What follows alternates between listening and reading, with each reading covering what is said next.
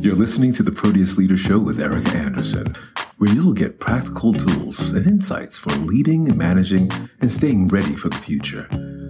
Erika is the founding partner of Proteus, a firm that focuses uniquely on leader readiness.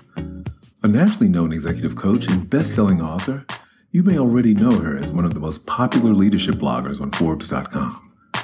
Ready for something you can use today? Here's Erika. Hello, everyone, and welcome back to the Proteus Leader Show. My guest today is Gregg Ward, the Executive Director of the Center for Respectful Leadership and an award winning, best selling author, speaker, and executive coach who has utilized his approach to repair numerous relationships in global industry and government over decades. This process is outlined in Gregg's new book, Restoring Respect and the companion, the Restoring Respect Workbook, which provides everything needed to bring people back together into functional working relationships. So, welcome to the show, Gregg. Thank you so much. It's an honor to be on. I'm very happy to have you. You know, as you've noted in your work, there's ever more disrespectful behavior, especially in public life over the past couple of decades. And it seems uh, that the unease and disconnection from the pandemic may have even exacerbated that. So that seems I thought, to be the trend. Yes. Yeah, yeah. So I thought it'd be just really helpful for our listeners to learn from your wisdom about this important topic. How do we how do we turn this? How do we turn this toward respect? Well, that is uh, the million dollar question, as they say. What yeah. we are seeing, all the research seems to indicate, and and and I don't mean to be a downer, but we are now experiencing more public and uh, private, meaning inside our organizations, disrespect than we have seen since the height of the Vietnam War. Yeah. And what is compound, compounding this problem is we all now have uh, what we didn't have back then, which is we're carrying around these smartphones and yeah. we are being constantly fed a stream of negative news and uh, information, which triggers the threat centers of our brain. And it significantly elevates the stress levels that we're all feeling. And when we have an old saying here at the center that you know the the famous trope that when the going gets tough, uh, the tough get going. Well, that may be true, but we've also found that when the going gets tough, people get tough on each other each other. And yeah. so, yeah. so respect and treating people with kindness and courtesy tends to go by the wayside when we are under stress, which yeah. we all are very much so. And the pandemic only just uh, exponentially uh, made it worse. Yeah, certainly by my observation, everything you're saying seems seems true. And I've read some of the research too. So so let's go to the let's go away from the dark side. So tell us about respectful leadership. So how do, how do you define it and and why have you decided to focus your work on it? Well it's a wonderful question. Thank you very much. Uh, the the origin story is this. When i was growing up i was a smart aleck. I had a mouth on me as my mother used to say. And uh, i had a few run-ins with the police and i thought i was all that. And i never treated them with respect and then in my 20s, I actually fell into a job where I was training police officers uh, using the skills of improvisation because I, I trained in, in the, and worked in theater. And we were training cops how to use improvisation to de escalate what they call EDPs, emotionally disturbed persons. And mm-hmm. so I saw a police officer's life from their point of view.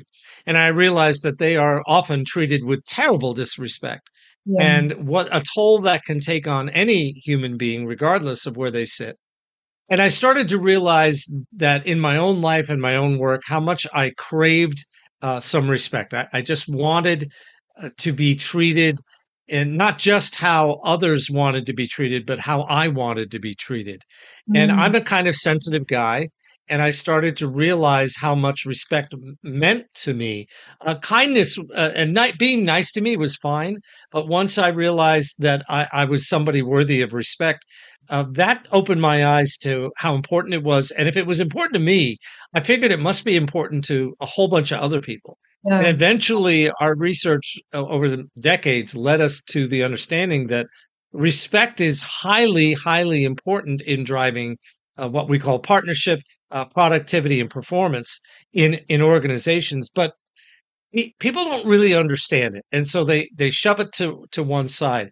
How we define it is very simple and and truly common. It's essentially uh, treating someone uh, with courtesy and kindness and civility uh, in a genuine way because you have some kind of appreciation for either their knowledge and experience or their position of authority or their talents or skills or simply because they're another human being.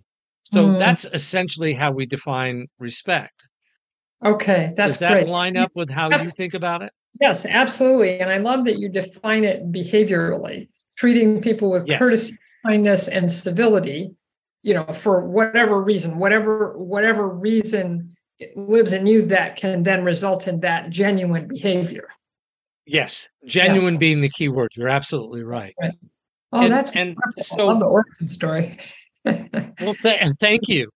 And and once we once we set that baseline of, of what respects means, then we started to look at well, how do leaders behave in a way that people perceive them to be respectful? And we eventually came up with seven little practices we, that we call the seven respectful do's and and they're mostly about the things that we learned as children uh, common yeah. courtesy saying please and thank you but also being open and honest in a respectful way um, catching people doing things right not just uh, always criticizing them, um, apologizing when you behave badly, when you make a mistake, uh, rather than pretending it didn't happen.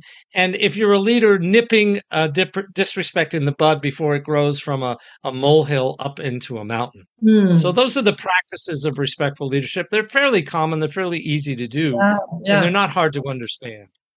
Yeah, and I'd love to come back to that a little bit later because I really want to dig into okay, so if I want to start being more respectful today, what do I do? Well, let's put that to the side for a minute. Right. I'd love to get your insight into what um, kind of the why. What do you see as the main organizational factors these days? Because there's disrespect in politics, there's disrespect in public life, but let's focus organizationally for a minute.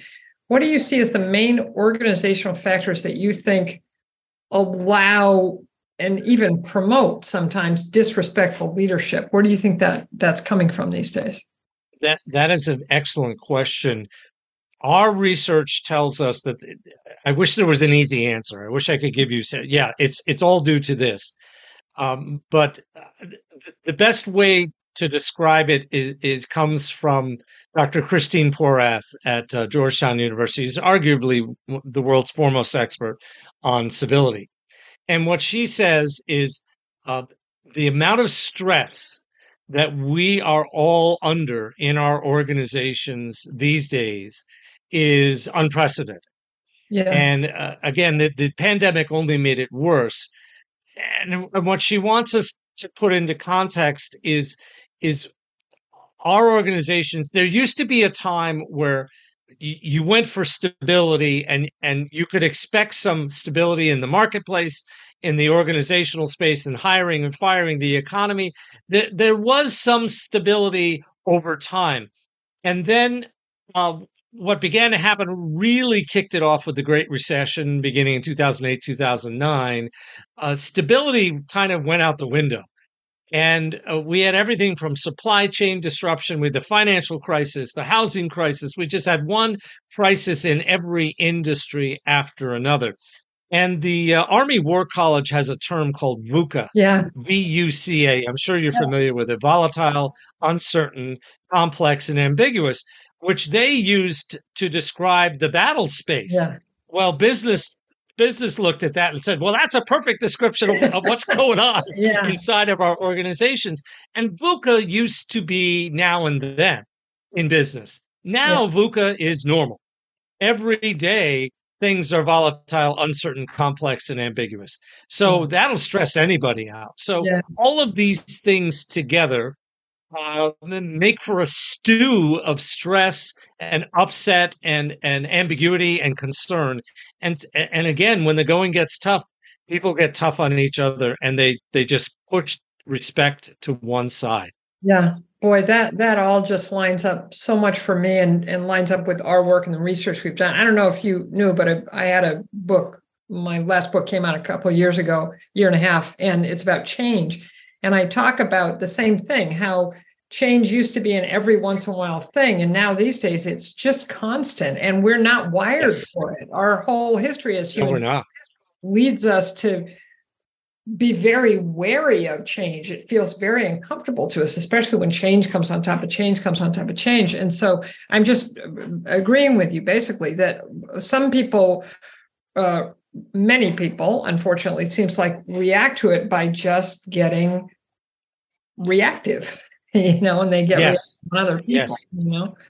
Yeah, especially if it's tra- change that's driven from the top, where the the the the folks at the bottom had no no say so whatsoever. It wasn't it wasn't socialized with them. They didn't even ask their thoughts on it. It was just like hey folks we're the leadership team. We've decided we all need to change. Let's go. Everybody climb on board. It'll be great. Well yeah. nonsense. nonsense. Yeah. totally totally yeah. that. We we talk about how difficult imposed change is change that isn't right. like we think we're going to do this. Come and help us understand it and figure out how to how to do it. But just like this is what's happening folks. That's hard for anybody and I, I would assume I'm going to make a leap here, since you're the mm-hmm. expert on, on this topic, that if change is imposed, then the person upon whom it is imposed feels disrespected. I, I would 100%. assume so. 100%. That's a great insight. Victimized, disrespected, like they don't have any agency, all those things that make people then be disrespectful in return. Right, exactly. Because our natural tendencies, when we are disrespected, it's very hard not to disrespect back.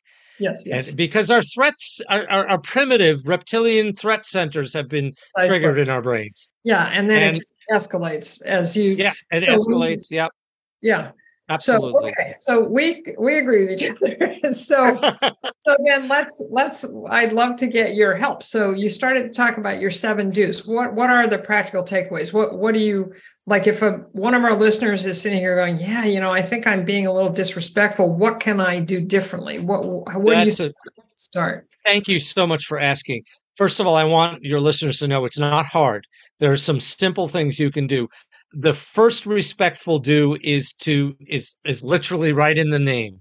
Be the first to respect do not assume because you have a title and a position of authority that others should respect you first. Go out of your way to say, Good morning. How are you today? Hold the door for someone, regardless of who they are. Just be genu- genuinely outgoing, behaving in a way that many of us were taught when we were children. You know, say please, say thank you, say excuse me when you bump into somebody. Or if you need to talk with someone urgently and you don't have any kind of set appointment, you say, Is it okay? Do you have a moment to talk to me? If not, I'll come back later.